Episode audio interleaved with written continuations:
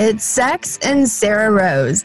I'm Sarrah Rose, and really quick before we get into this episode, I know you may have found my podcast because you were looking for some interesting information about sex to listen to. But what you may not know is that I actually work with a lot of men to help them tap into their inner badass, have the sexual confidence that they've always desired to have, and to know once and for all that she isn't faking it. I have two distinct programs to help men. The first is for men who are ready to take the first step towards igniting their powerful sexual energy and getting better in bed. It's called Sex Stallion Training, and it's an online program for you to do on your own time in the privacy of your home without a partner. This is for men that are single, in a relationship, or dating people. The second is called Man on Fire, which is the only sex university just for men. This six month program is designed to help you become the ultimate sexual master. For six whole months, you train with me in live online sessions, and I will train you to be the best lover that she has ever had. So, if you want the sex secrets that every woman wished you knew, and you wish that every woman had told you, this is where they are finally revealed. Check out more info at tantricactivation.com or just check out the show notes in the podcast app you're listening to this from now, and there will be links there for you. Thanks and enjoy the show.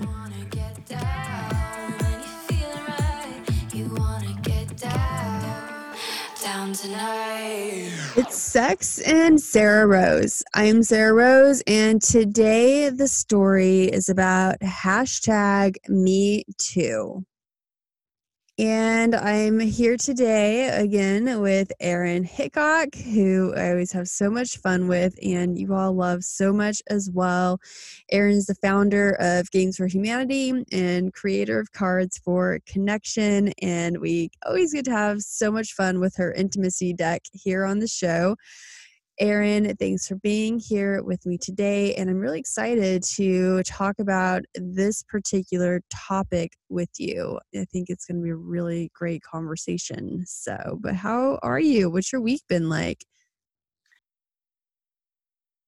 Oh, thank you, Sarrah. Um, yeah, I'm really glad to be here. Really excited for today's topic. And yeah, I've had a really, a really fun week. I have been um, focused on launching my new coaching program um, that I do for creators. And so I've been playing around in a lot of like the creative space and really just having extra time to myself uh, to do a lot more writing. So that has been fun. And I kind of feel like, you know, it got really nice here in Austin. It's sunny and beautiful and breezy. And so now I kind of feel like I'm like a butterfly that's like just come out of a cocoon and just wanting to connect more with people, socialize more, and um, yeah, feeling feeling really good, feeling the summer vibes nice. coming in. It is so hot already in Phoenix. Thankfully, there's a pool right outside my bedroom window, and uh, I've been working a lot and haven't really taken advantage of it too much. But as it continues to get hotter, like it gets so hot in Phoenix that they have to shut down the airport because the the uh, mm-hmm. planes mm-hmm. cannot fly. Right? That is wild. So did they have to do no, that? that usually doesn't happen until like July. July mm. and August, yeah. But if it gets to 119, then uh, planes can't fly. Oh my god, that's so hot! Wow. I thought it was hot in Austin, but uh, well, you know they do say it it's a dry heat. It makes right? such a big difference, and that's like the joke that it's a dry heat. But like it does make a huge difference because the humidity just feels suffocating. It's all sticky, makes you feel miserable. And then, plus, on top of it, the mosquitoes are so bad. You know, in Austin, you can't go outside without coming back in with, you know, 10, 15 mosquito bites.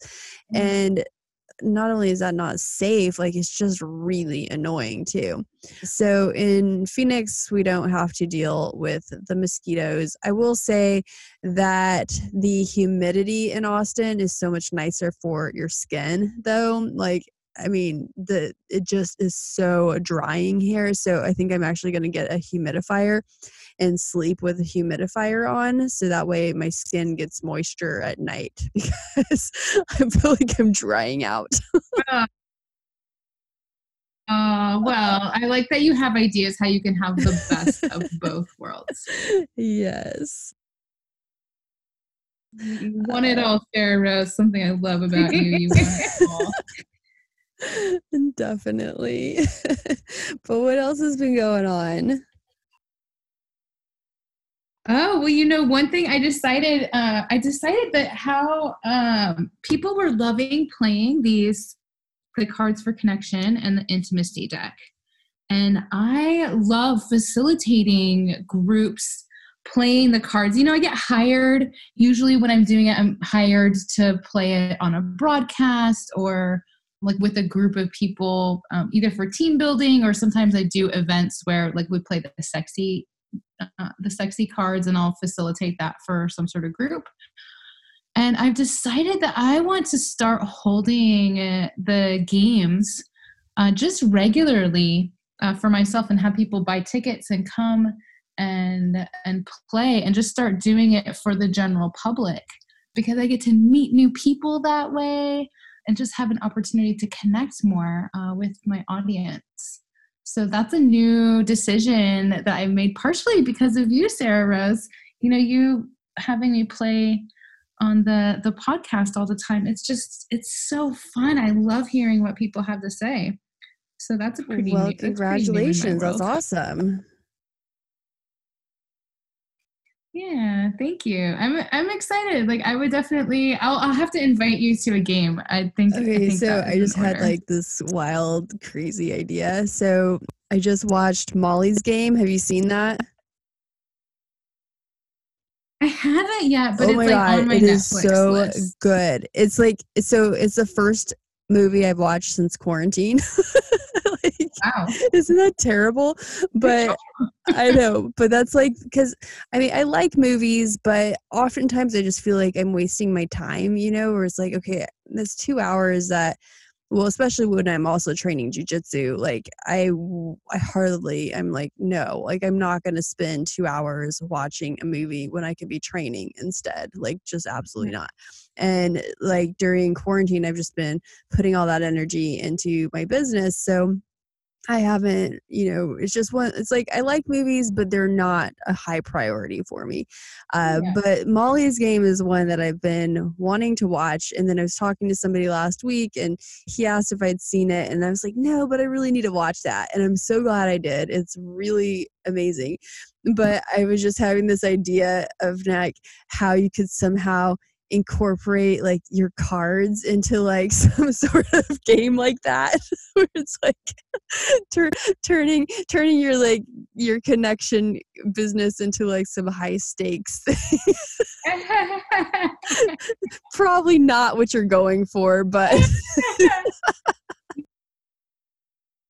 yeah, like high stakes risk. I wonder how you could do it though. I I would find a way. That's like just that's the way my brain works. right? Well, I did find a way how to make the game a competition. I did figure that out. oh yeah, how'd you do that? Like you have people compete for who can complete a full rainbow first. So it's like a little bit based on chance, but also a little bit based on like willingness to be open and connected with people for each of them. I also one time participated in uh like a beta test of like competitive authenticity. um it really did not work well. Like people were Oh crying God, at the Have end of it. Have you seen that JP Sears? Do you watch his videos? I do. I do. I haven't he- seen it for a little recently, bit. I want to say in the last couple months, did one. I mean, I just catch them like every now and then. I'll run across one, and so I'll watch it. But Mhm. he did one that was, um, oh, I know what it. It was. It was how woke people argue, or something like that, and. it was really funny. So like they got into an argument first about uh, I think it was like what what's the most nutrient dense food or something, and I think one person was like sea moss and the other person was kale or something like that. And so then they start arguing about it, but using all of like the authenticity type style of speaking uh-huh. that people use. It was really funny. I feel like I definitely need to go watch this immediately after we're done recording. yeah, I'll definitely uh, have to find that link and uh, link it in the show notes. oh, please do. Please do. I'm, yes, I'm in. I'm in. As I've noticed that, I mean, I have definitely had people have conversations with people where all the structures that they were using were definitely like definitely what you know a person might be trained to communicate but they're you know they're there's a way we can use a structure exactly like you can point, still you know? be very shallow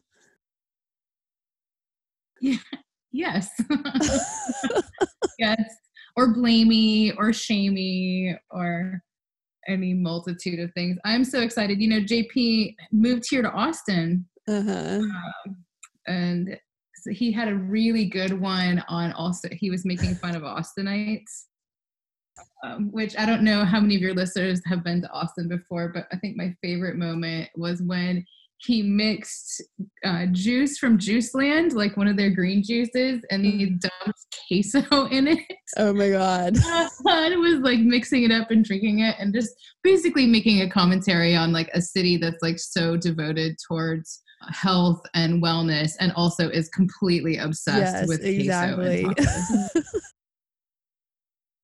I, yeah, I really like him. I really like the way that he points out things that are, you know, seemingly opposite things showing up in the same in the same and the other funny thing about Austin is the sparkling water. Like it is such mm. an obsession. You know, there are so many different brands of sparkling water and so many different flavors. It's really funny. Oh, Topo Chico for life. Topo but do you just do like the sure. straight up Topo Chico or do you go grapefruit Topo Chico or lime Topo Chico? You know i'll do i'll do a citrus flavored one if i'm just feeling saucy or whatever. But really i prefer to put my own lemon or lime or grapefruit in it. And the reason why i like topo chico better than a lot of the other ones is because topo chico is a mineral water. And so that is my that's my preference. Although it does seem ironic sometimes how that you know they talk about you know you're not supposed to drink the water right? when you're in and then water from mexico and then it, yeah, we just import it here. But it's because it's from a natural source. I do think that it has been bought though in the last maybe six months or so or ah. six months to a year by mm, I don't know by who, but I you know, I'm I'm a little bit curious as to quality controlled now that it's been bought by, you know, a bigger corporation. not sure exactly what happened there, but but yeah, I've definitely been a Topo Chico fan. I do like Waterloo though. Waterloo. Oh, Waterloo. Oh, Waterloo. Oh, yeah, they have a lot of really mm-hmm. fun flavors. Yeah. I like the blackberry. The blackberry one tends to go with a lot of different foods well.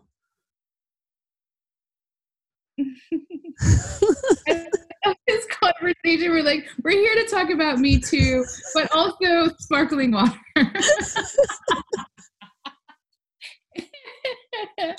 Uh, I love how we can keep it we can keep it light even when we're talking about serious things because I think this is like it's exactly what life yeah, is like. I mean, and it has to, it, that's like one of the the uh, mechanisms that we have against going crazy. it's like being able to find things to entertain us, to laugh about, to be silly about, even in the midst of chaos, crisis, everything, you know, or else literally like our brains couldn't handle it. It's too much to deal with all the shit that's out there.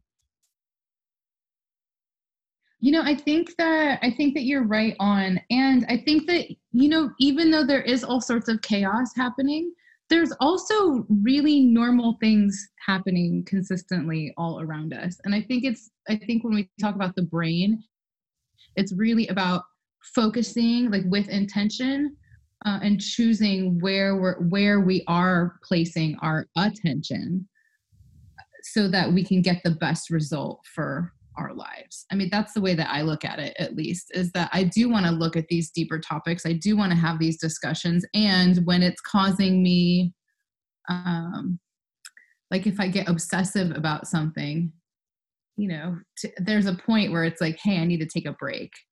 And focusing my attention elsewhere is something that's going to be healthier for me in the long run, even if we're talking about dealing with a thing that's a very, uh, like a much heavier thing if my mind is not refreshed and my body is not nourished, I'm not going to be able to deal with that right that heavier yeah, thing, right? Definitely.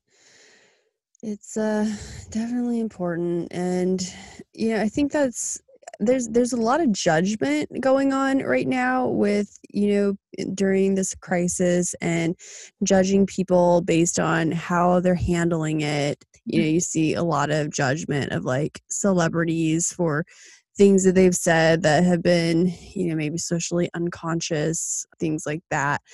Mm-hmm. And it's just, you know, we're in this world that has 8 billion, almost 8 billion people. And how are we, we're never going to be able to please everybody, right? And like we all have our own ways of coping and dealing with things.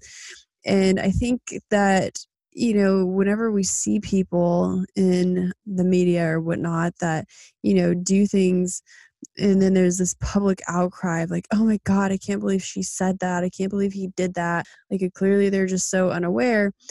And you know, maybe there is some of that, but at the end of the day, like we're all human and we're all just mm-hmm. trying to do our best. And we are all in very, very different situations. And no one is ever going to understand another person's perspective even if you live in the same house with them like you're not going to you're not going to be able to we don't live the same life as somebody else right? Like we don't walk in the other person's shoes and as much as we can try it's just not possible to fully do that. So you know i would like to see a little bit more compassion right mm-hmm. now. I just feel like there's so much judgment being thrown around all the time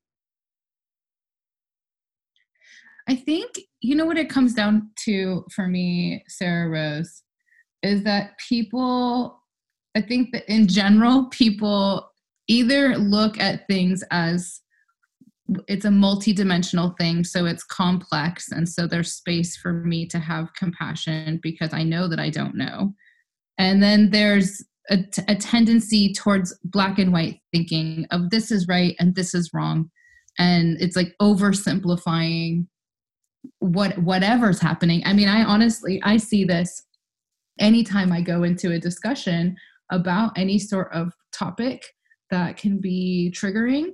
If there's a group discussion around it there's usually the first half of the discussion is to get people onto the same page that things are more complex than they seem on the surface. Mm-hmm.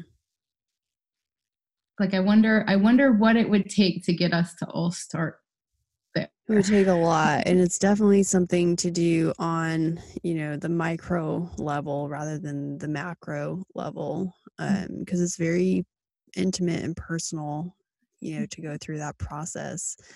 I mean maybe it could possibly be done on a larger scale but i don't know. Yeah i'm curious. It seems to me that it's a it's a product of an evolution of one of perspective it's something that it seems like people develop it over time like it's it's a mm-hmm. natural process. It seems like our systems and our ways of communicating the things that, that our systems are built out of are built on that older perspective. That it's like this is right or this is wrong which i think this is i mean this really plays a lot into the me too discussion.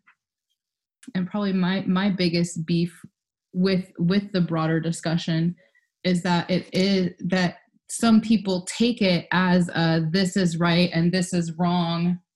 Like oh somebody accused this person of this thing and eat and people jump on the fence like this is right or this is wrong. And there's not as many people are saying hey this is a nuanced discussion. Like in every single situation that people are talking about mm-hmm. is different. Yeah and it's it's a really tough place to navigate. You know, it's definitely a minefield of triggers when you start talking about this. Everyone has their own opinion, everyone has their own experiences with it. My stance on it from the beginning has been that it definitely was something that was needed in society. We really needed this to happen. We needed this extra awareness like we really needed it to be brought to the forefront of our conversations as a society but there's definitely been a backs a, a backside to this like the shadow side of it has been more suppression of sexuality and ultimately suppression of sexuality is what got us into the situation in the first place because when you try and suppress something it's not going to go away it's just going to come out in like really thwarted ways and so and that's what we see like we see unhealthy expression of sexuality in with the way that women have been treated and men as well but more women than men. So studies show that it's one in two women that have been sexually abused with men it's at one in five. We think that it's probably those numbers are higher, but they're just not as reported. So um, it's not as acceptable for men to talk about sexual abuse. Not that it's really been acceptable for women to talk about it, but it's been more acceptable than for men. And so, you know, those those numbers are really, really high. And, you know, but all of that unhealthy sexual expression it's something that as a society we need to heal from the inside out and so while yes it's really is good to to finally be able to use our voices it's good to be able to express the anger, the rage that's been pent up for so long. It's important to do that in a healthy, constructive way and not just begin to really like demonize an entire gender, you know, like mm. and that's really what's happened is like most men now are being pointed at looked at as predators that they are just like by the, by their nature of being born as a male that they're somehow guilty and that's where i see a lot of issue you know i see this with guys that i work with that they've really shut down sexually they've shut down when it comes to approaching women because of this and it's definitely two you know two sided like a man eh, really ultimately has his own say over the matter, right? Like he can look at what's going on in society and be like, fuck that. I'm not going to let society shut me down. I'm a man of integrity, I'm a man of character, and I'm going to continue living my life, you know? And so there I'm not saying that people are victims to this because there still is choice um, to be had in the matter, but it definitely impacts them you know definitely makes them think twice about who they approach the way they approach people. And mm-hmm. and you know not to say that that isn't a bad thing you know or that that, that is a bad thing like it's it's okay to think twice before talking to somebody. It's okay to think twice before considering going up to a woman or the way you talk to her on a date. Like those aren't necessarily bad things but there's really has been just a lot of negative aggression towards men you know and, and many women would say well you know too fucking bad like women have had to deal with sexual repression for the last 10,000 years and so now men are just getting you know to taste a taste of what that's like you know, so I see that side of it too. But the sexual repression of women was not a good thing. And the sexual repression of men is not a good thing either. So it's not like what we need to do is for all of us to be able to have a healthy expression of sexuality, not just like a tit for tat type thing. Yeah, I think that this is a great point, Sarrah Rose, that there are like the, the the people who probably are the most vocal in this movement you know are the people who who probably have the most motivation and the most charge to speak about it. And so i'd say that that definitely colors the the movement as a whole. You know i'll say that like in the me too movement i was like all right i'll share my me too moment like i've had a couple of them one was particularly poignant for me but also I've done my inner work around it. And I've, I mean, I've gotten to a place of acceptance for myself. And so in sharing my experience, while it was a bit edgy, it also, I don't know, at this point in time, it's just like, well, yeah, that thing happened and that's what happened. And I moved on. I've moved on. And I'm just, I'm, yeah, I, I guess I'm, I'm a little bit at a loss of I'm at a little bit of a loss of exactly how to be in support of people using their voice, expressing their grief or their rage, or, you know, having that healthy expression out there, and also having healthy expression for the men in our society also because i know that when i hear this I used to be a person who thought all men were perpetrators, and I'm not a person who thinks that anymore. Mm. And yeah, so I guess I'm just I'm, I'm I find myself kind of feeling at a loss of like, well, geez, I re- I really want to do my best to help support the women in this movement, but then I also see on the side of the men, and my heart go my heart really goes out. Because I've seen, I mean, I've seen myself really amazing men who who have repressed themselves who don't ask women out on dates who have become very timid. And i honestly don't find that like personally like that's not even very attractive for me as a woman. It's like I that's not what I want at least out of the movement to to water down men. I don't want to do the same thing we've been doing with women mm-hmm. to do that with men. Yeah, and that's really what is happening. And it's like, I don't, that's not the goal here. You know, like the goal is for women to become more empowered, to, you know, not have to deal with this anymore but instead we're instead it's like oh, almost going backwards in a way you know it's like okay we're going to drag the men down with us now instead of rising women up. I have a question. Do you think that this is all like started because of the Me Too movement, or that the Me Too movement really just put a voice to something that was already happening? Yeah, I mean, all this stuff was definitely happening. I think it, this just brought it really to the forefront of um, public conversation. You know, political conversation, uh, social mm-hmm. conversation, all of it, and so it definitely is something that that we needed to happen and i um,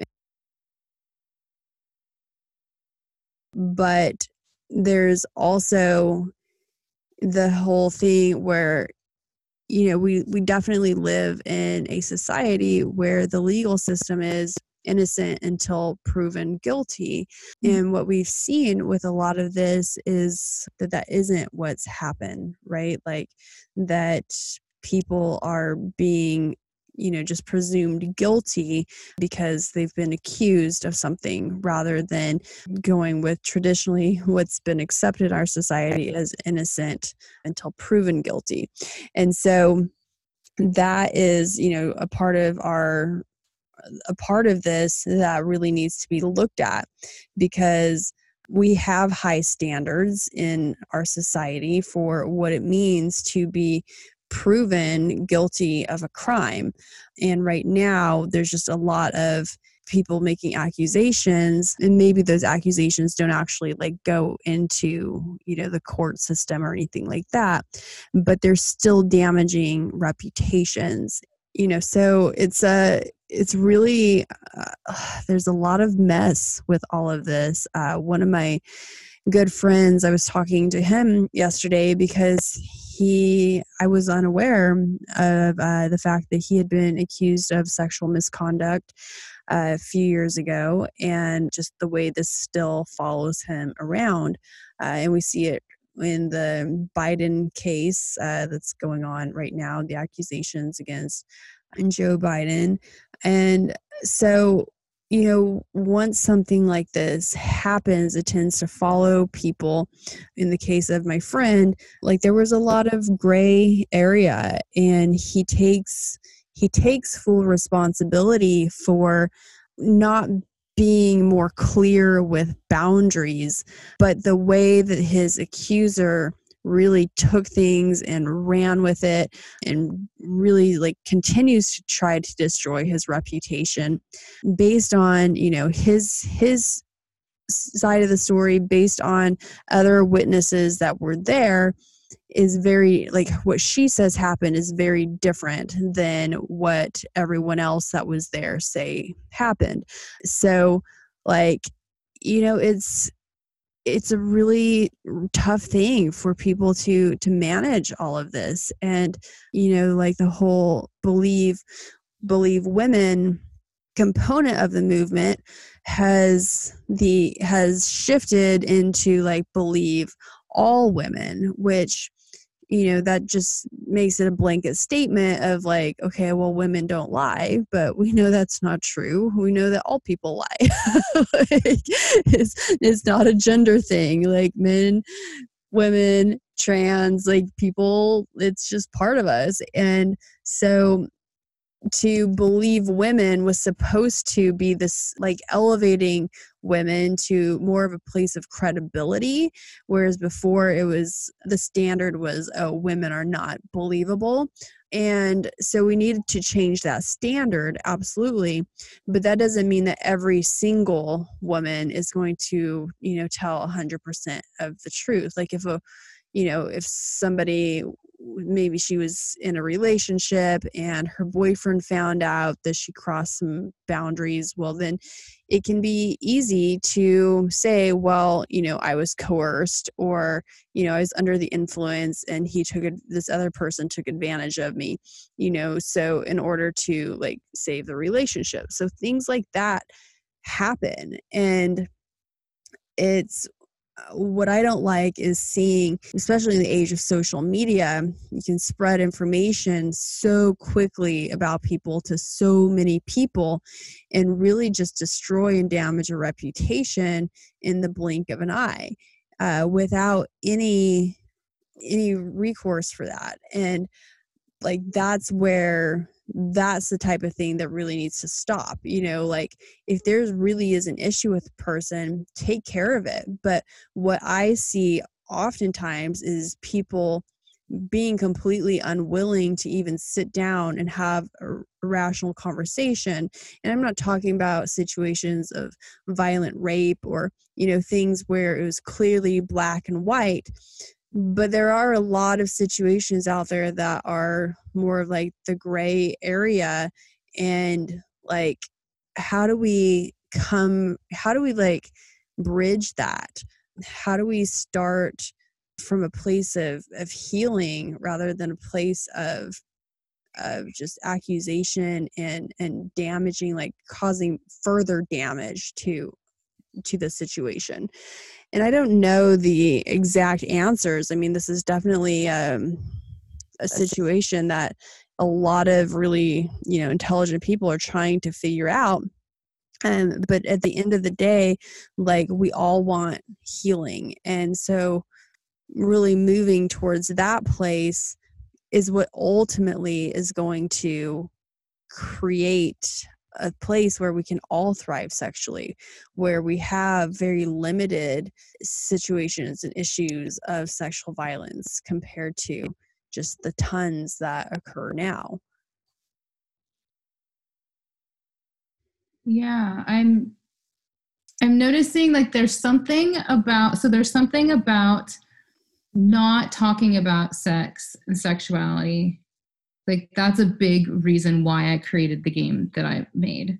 Because I believe that the more that we're talking about these things that we're open about it that we're just clear and explicit with other people that we can have conversations about it that we're it's not going to get repressed and twisted which i think is part of the what fuels sexual violence in our society well so one thing so it makes sense like so then i'm you know i'm thinking about me too and it's like okay well it's opening up the conversation which i think okay that's great like let's definitely open up the conversation and i feel like if we just stop you know it's like oh, okay now we just are gonna we're gonna hold up a thing and say this happened to me also this happened to me also you know i'm accusing this person. But i feel like isn't that like there's got to be more than that there's got to be more than that where we're having deeper conversations about the nuances of these things about the things that are actually like engendered into our society. Like if we're talking about sexual violence i mean you can definitely look at the way like men uh, male female dynamics for example like in the movies. You know look at any movie from the the 70s or the 80s there's definitely uh, dynamics that i mean i've definitely seen dynamics that perpetuate a view of of women that i certainly wouldn't be all right with you know somebody treating me in that kind of way. And so there is this way of like stepping more into our voice that is needed as women but there's also this stepping into our voice. I feel like there's like a really empowered place for men to go in this movement as well. Um first of all like you know being able to be with confidence with ourselves and then also call call other men into i don't know what do we want to call it? Like like sacred masculinity? Like the yeah the, the sacred masculine? What kind i don't know what kind of yeah, words do you like, like to use with conscious your... masculinity just like really you know and and being men of of integrity and character and not just being the nice guy right? Because like what yeah what we need, what women I, sh- I shouldn't say need because then people will be like we don't need men. But but what what I would like to see I'll speak for myself as a woman is men that are allies in this right? So men that are going to stand up with women and mm-hmm. be like there to to speak up they're there to help us out and you know just to to be support uh like just the the battle of the genders is it's just it's not a fun place to be you know like i've definitely noticed that the dating for um, has changed for myself since all this happened like it's just not as much fun as it used to be like i actually I, like i used to really have a lot of fun dating and now a lot of the juice in life has gone out of it and like I want to enjoy sexuality. Like that's what my whole brand is about is like pleasure, like having the whole like having pleasure in every aspect of our lives and mm-hmm. working through all of the shit that holds us back from that. I just feel like a lot of the a lot of the pleasure is gone now.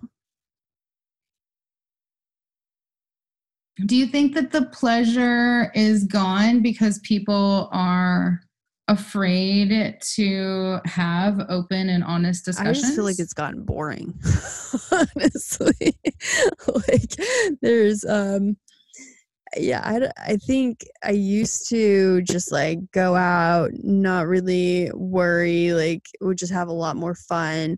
Uh, you know, could just meet people kind of randomly. And now there's just a lot more cautiousness. And not that cautiousness is a necessarily a bad thing, but it can be it can be stifling too Do you mean like you're more cautious or the men are more cautious? Yeah, for sure. Mm-hmm. So this and this seems like it's a response to the more vocal people being around the Me Too. Yeah, I've definitely noticed a change since the, the Me Too movement happened. But you also, I mean, this seems like a maybe a dumb question, but it's like you're you're a stand for like honest and open communication. Yeah, of course. Yeah. So, so, I'm not I'm not saying like to not be honest and communicative. Like definitely that stuff is is important but mm-hmm. you can still like have like fun in there and it can still be juicy right? Like with the the cards that we play like that's juicy and fun and it can and it's still like very honest and transparent. Yeah absolutely i guess so the thing that i keep on thinking about is like oh all right like well what are the what are the solutions? Like how can we bring about the solutions? And you know i would love ideas for the macro level obviously. But you know even at the at the micro level like what can men and women do themselves to help bring more fun, more play, but also more honesty into their into the into dating. Yeah, so say. definitely like the the anger that people have both men and women needs to be resolved in healthy ways and so uh like in the man on fire program i give guys and when i do private coaching with women i give it to women too like ways to express their anger that doesn't have to involve the person they're mm-hmm. angry at and so that way they can start to to they can express that in a healthy conscious way and but also start to have empathy for the person that they're angry at so, purging is one thing that we do where, like, they will envision the person that they're angry at sitting across from them and just completely unleash on that person 100%.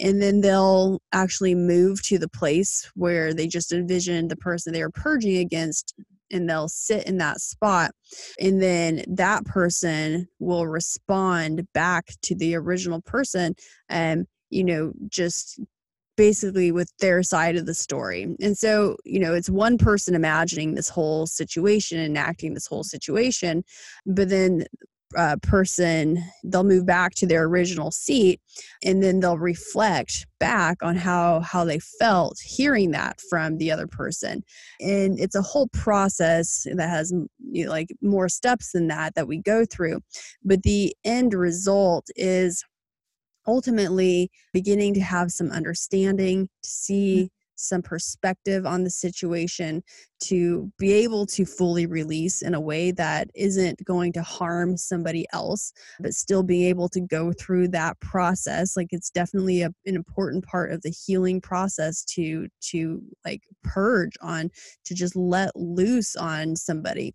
And so you know we don't want to do that in a way that's going to actually harm someone so this gives an outlet for that to happen. So there are different ways that we can go about you know the healing process but to just to stay stuck in the space of anger like mm-hmm. that's not going to be fun for anybody you know and we see that like we're such so angry as a society anger is very powerful and when you can channel it then you can use that energy but if it if it is in control of you, then you're going to sabotage yourself by letting your anger continue to control and ruin your life.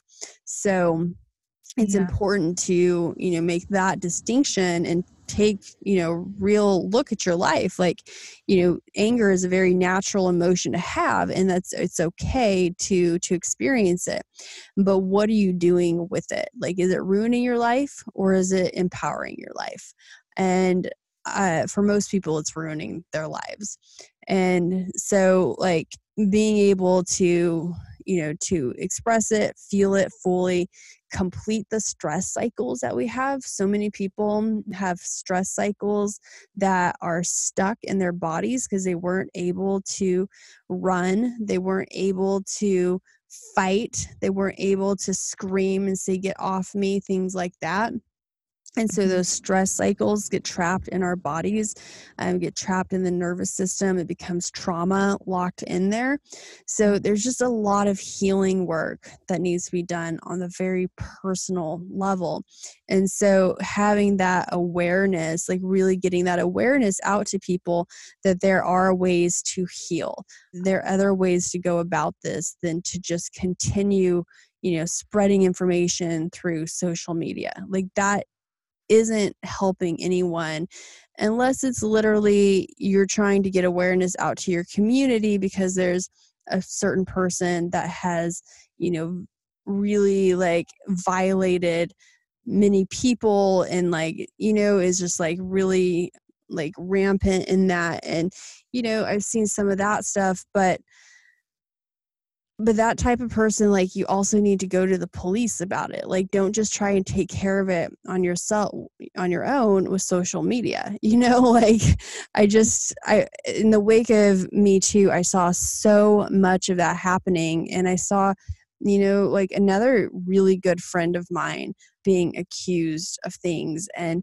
like i just I don't I don't like seeing that and I don't like how how people can just take the liberty to destroy others without you know really having to have any type of proof of what really happened.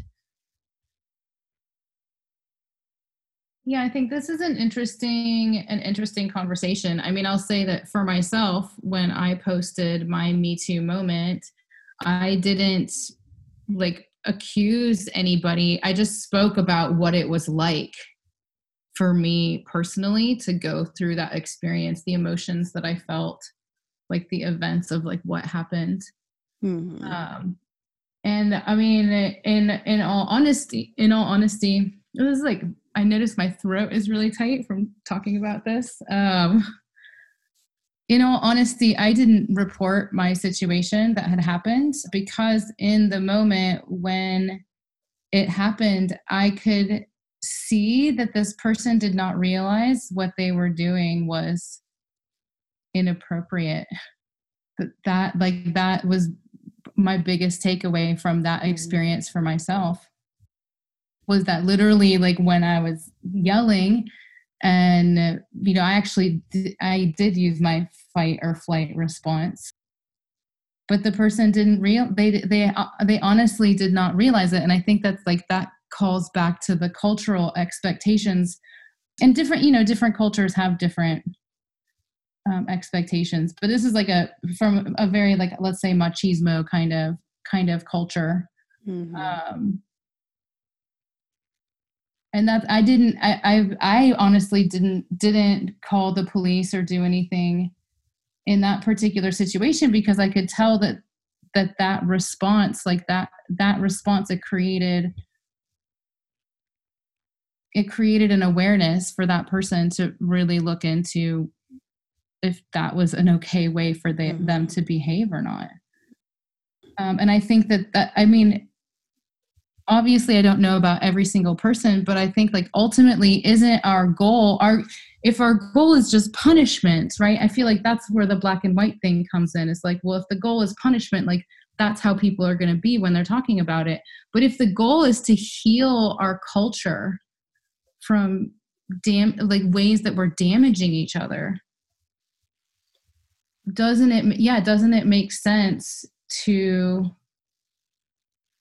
to ap- approach it with a with with some sort of hope that there is there's that healing is possible yeah. yeah and i've seen i've definitely seen men that have said like I was wrong. I should not have done that, you know, and it was things that were more like gray area of like, okay, I, you know, I wasn't really aware of the whole situation and I should have taken the responsibility to to ask more questions beforehand. I should have taken the responsibility to you know to to stop when I realized that she had had more to drink than I thought she had, something like that, you mm-hmm. know. and things like that, you know, where they they really do feel bad you know that they that they caused any type of harm to somebody. And like they really like a lot of guys what i hear is they are they're so afraid of causing harm. Like they don't want to be part of the problem and they would rather just shut down you know than than to cause any harm to women. And so we're just we're all in this situation in a really bad way. Like nobody's having fun with this. Well, definitely not on the shadow side of it, I'll say. Um, it doesn't, you know, it, I definitely would not classify it as fun, although I might classify it as necessary for us to be able to look at these things, address these things, uh, so that we can come to a place of better understanding for each other and more com- clear communication. I mean that for me that's the bottom line. That's the bottom line is how can we have open discussions? Like once we take away the stigma and and and we can we can have the skills like the social skills to be with someone in a way of, of acceptance and of listening ultimately so that we can find find a solution a pathway to move forward and isn't yeah, that what we're all definitely. And when I'm talking about like the social media thing, I wasn't. I didn't mean like when everyone's posting, you know, their Me Too moment on on mm-hmm. social media, like Facebook. I think was probably the main modality that people use. But I'm talking about more of just the direct attacks on mm-hmm. specific people like you know this person did this and you know it just continue like so there are some people out there that just don't stop like it could have been years ago and you know that the the accused maybe has tried to reach out tried to apologize tried to do everything in their power and they've just been you know told leave me alone. If you contact me again this is considered harassment. I'm going to report you to the police. And they're just like i don't know what i'm supposed to do. I i'm trying to bridge this with the other person. I'm trying to communicate. I'm trying to apologize. And mm. they won't even hear it and yet they continue spreading rumors to you know try and sabotage my entire life. And I've seen that in multiple occasions where a lot of a lot of people were doing that and I still see it. I'm not really on Facebook very often, so I don't really know like if it's still going on, but when I was on Facebook like I would see it almost daily and I'm just like I don't see how this is benefiting any of us especially if somebody is like really trying you know i get it like if someone's just being a total asshole and like not apologizing and you know just um con- or continuing the attacks right? Like if somebody's in an abusive situation where they're being attacked by the same person over and over that's definitely different um, but I'm talking about like the one off situations where is gray area, where there's two different sides to the story. And like, because what I'm really seeing in, in men in those particular situations is really a desire to like to say like hey i'm sorry and i really didn't mean for this to happen and what can i do? How can i help? How can i mitigate the damage that i've done? So those are the type of situations that i'm talking about. I'm not talking about like where there was like you know things that were i guess worse for lack of a better word right now. Does that make sense? It does absolutely. I mean it, it and it has me think about like well, all these we're talking everybody talks about the me too movement and it's like oh it means this one thing. But i think that actually the point of that is that it's a whole lot of different i mean i wonder like how many categories of things that there would be inside inside of this this movement. And i hear like the, one of the most damaging things that you're talking about is people people who are i would estimate are coming from such a place of hurt and wounding um, that they are taking on a role of persecuting another person to like punish them for that for for their wounding which in the way that you're talking about it like in, in that it's like there's an an excess where like the punishment is perhaps that the, that they're continuing to punish despite the desire for reconciliation yeah, I remember like just the days like when Me Too first started, just like every single post on Facebook was just like one after the next. And it was a lot. I mean, and this is something that I deal with on a regular basis as a professional is healing, hearing people's stories, both men and women. And like, it still was just like, wow, like this is just, I just remember feeling sick to my stomach. Like, mm. I couldn't even read it all yeah, I mean, it is definitely a light being shined on some of the darkest parts of our society both in the way that that you know sexual abuse is is happening but then also there's there's this other offshoot of retaliation um, both are forms of perpetration and abuse yeah. which i think that you know we're we're here to take a stand and say that healing this kind of trauma is possible even when it's extreme. they're also looking at this and really looking at society and asking the question of how many people actually care about the culture of sexual violence and how many people actually truly want to transform that. And you know i don't i don't know what that is. Like i think that there are plenty of people out there that really don't give a fuck. Like you know it's more just like oh well that's just part of what happens. And like those people you know they're they're not the type of people that are in our our world typically you know and like that we interact with but there are a lot of people out there that really just don't care when you say don't care do you mean like they don't mm-hmm. see yeah. it as an issue yeah they don't see that it's an issue it's they don't they don't see that it's something that we need to change in society yeah. Mm. So it's uh, a lot of different perspectives out there. Yeah, I think it's it's interesting. I would be interested in in continuing this conversation. I imagine that reflecting on this for a couple days that I'll have more questions. Yeah, I mean, I chose to not share during Me Too. It's not something that I I felt like would help me. It wasn't something that I felt like I needed to do um, or that I would really have any benefit from. And so I know, you know, a lot of people felt like there it would help and they did, but then like I feel like there are probably a lot of people like me also that were just like, what's the point? You know, like that's not going to help.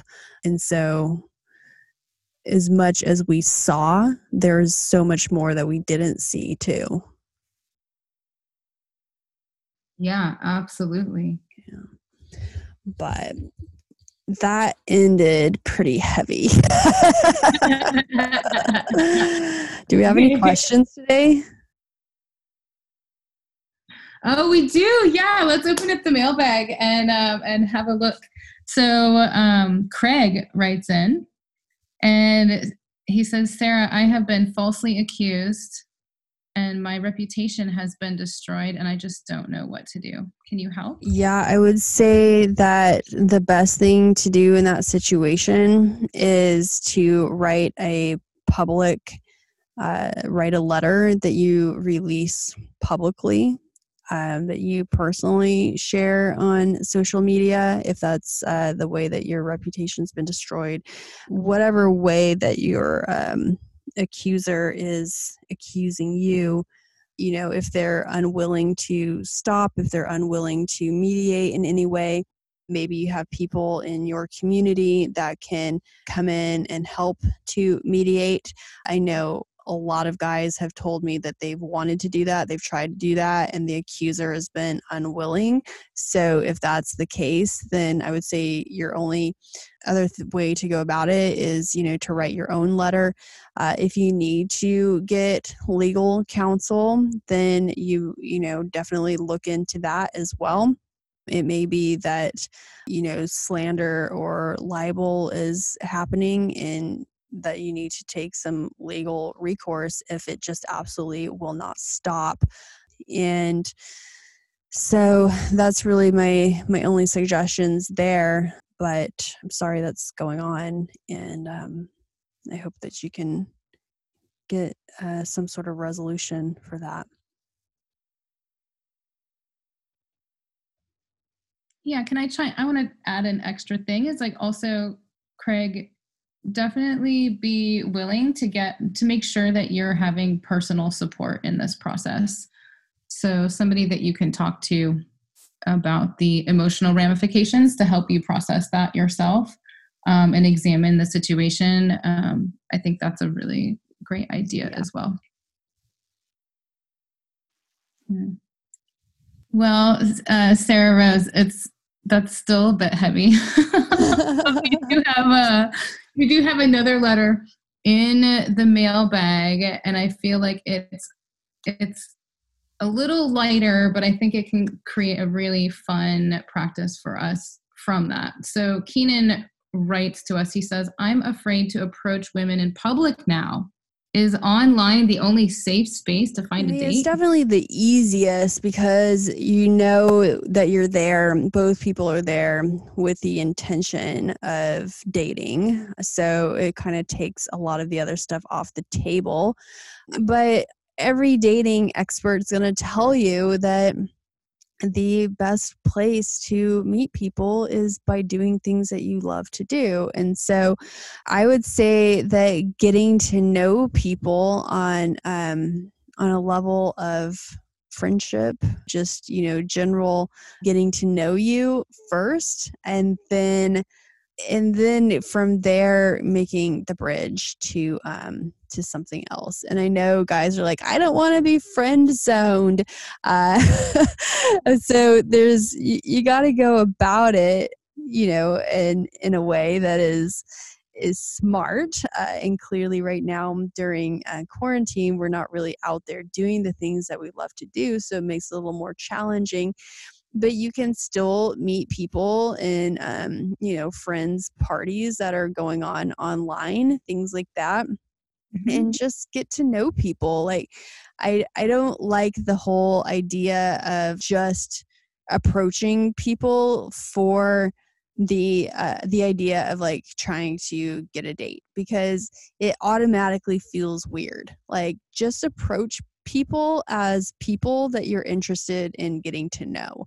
And that in itself takes so much awkwardness out of it. But like if you see somebody, for whenever we are out of quarantine and you're at a coffee shop and you see somebody that you're interested in, like express to them your curiosity about them as a person, not as a potential date. Like there's a big difference there, and she'll be able to feel it.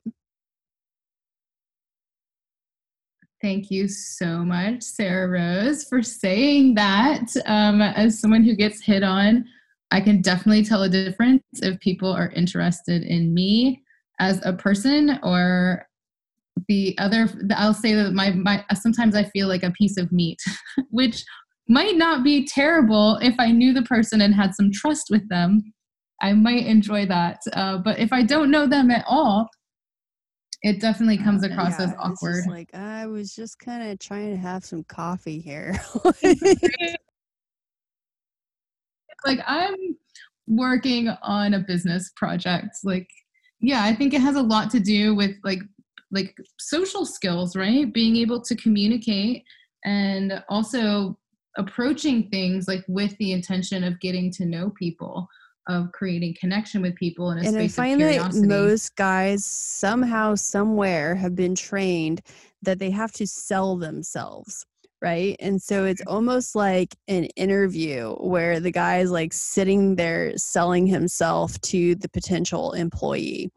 And it's like, here are my credentials, you know, like, and it's like, all right, well, let's focus on like just the things that the, the connection the intimacy like just on on a human level not on a it doesn't have to be on a romantic level but on a human level. Like how can we connect? What are some things that you know what are your top five things that you're most interested in? And like where can we connect in those top five things? And like just go from there and begin to explore through conversation and because that's that's ultimately like why we desire relationship right? We don't have to have relationship anymore. It's not like we you know we live in times where people are so reliant and dependent on each other that they have to have that. So we go into relationship now because we desire connection we desire partnership we desire intimacy with somebody else. And so just focus on creating that I love it. I think that is a beautiful, beautiful um, prescription uh, for some more joy in play and authenticity in the dating and, world. And by the way, I have um as soon as quarantine is up, I have a hot date. So. I know. We've been messaging quite a lot. We did meet on an app and yeah, I'm very, very curious. We actually, we're having our first, we've just been texting and now we have our first call tonight. So mm-hmm. I'll get to hear his voice. And that's kind of a big thing, like somebody's voice, you know? Very nice. Yeah. Well, why don't we get you uh, warmed up for tonight's date by playing some of my favorite cards? Let's do it. All right, I'm going to pet the deck and find out which card is going to be our card. Oh, I just thought about this. I'll play some of these cards with him tonight. Ooh, excellent. Well, I just picked a, a perfect card for today. when I talk about sex with my lover, we talk about blank. Uh, so we talk about what we like, uh, like what excites us. For me, of course, it's going to be tantra, but it also like some some light BDSM play. I'm not like super into the hardcore stuff, but I like the light play. And yeah, just kind of uh, finding mutual interest, finding places that we can explore and how how to go about all that. Mm. very nice. How about well, you? for me when i talk about sex with my lover i definitely yeah i love i love to have open conversation about what we like and uh, what we like desire to do. But i also really like reminiscing about past sexual experiences and what we liked about those experiences. I think that's a pretty fun a fun way to get a a perspective of desire and things that we've enjoyed but like more after the fact um, sometimes new insights come in. So yes, about about what we want to do with e- with each other and what we have really enjoyed doing. I like mm-hmm. that. Do you like talking about past experiences with other people? I do actually, but I'm also sensitive that some don't like that.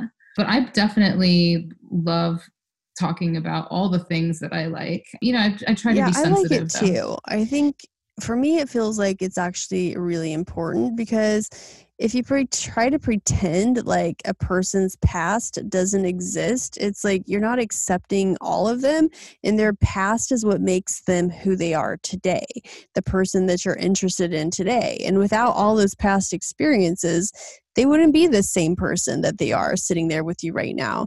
And mm-hmm. so, like, I actually think it's really healthy to be able to accept all of a person and part of that acceptance can be openness to hearing and exploring those things you know of course like eh, maybe you want to be sensitive in the regards of like oh this was the best lover i ever had and like yeah. no one else has ever measured up and yeah that's exactly the kind of talk that i'm you know saying be mindful about because once it gets into like a like there's a difference between saying something in an exploration excitement kind of way and like a comparison kind of a way like a competition kind of way. Yeah hmm. So should i pick another card? All right. I am fanning out the deck and Ooh. Ooh, I like this one. Um, okay, I'm going to go first on this one, okay? All right. And it's so perfect for today's episode. This one says masculinity is blank. Mm. Well, masculinity is very sexy. Uh, masculinity is yeah for me it's like this this like container that i can surrender into this like strength this direction uh, that can hold my flowiness. And masculinity is definitely very very sexy very sexy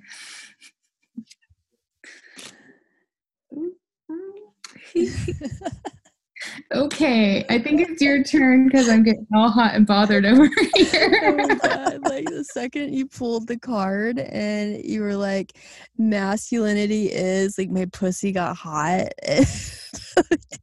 I literally like started getting wet and just felt the heat in my body like i love masculinity so much i think that's why i enjoy working with men so much like and mm. that's why i enjoy doing jujitsu so much and being an environment with men like i just i love it i love the male energy like i just love I love masculinity.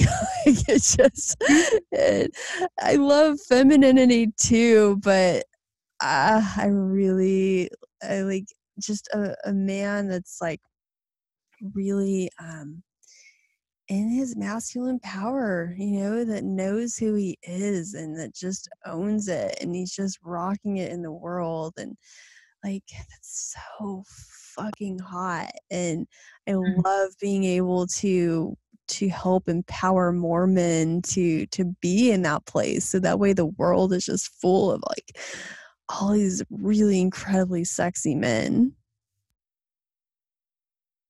Mm. Men in their integrity with strong character and totally on fire for yes. what their passion is. Ooh, tell me more. yeah, and I mean it's rare to find a guy like that. Like it really is is hard and I think that's one of the things that frustrates me most about me too is that I just feel like so many guys have shut down and like that's not I'm not attracted to that. I'm attracted to guys that are really strong and that are out there with their purpose and with their passion and just like living life fully. Uh, mm. and like that's just what's really really sexy and when i think of masculinity like that's the vision of man that i have Mm. Mm. That is your story, and you're sticking to it. Hey, it's Sarrah again. Thanks for listening. Make sure you check out the links in the show notes for everything we discussed in this episode, and you can also find out about how you can work with me. Until next time, lovers. Down tonight.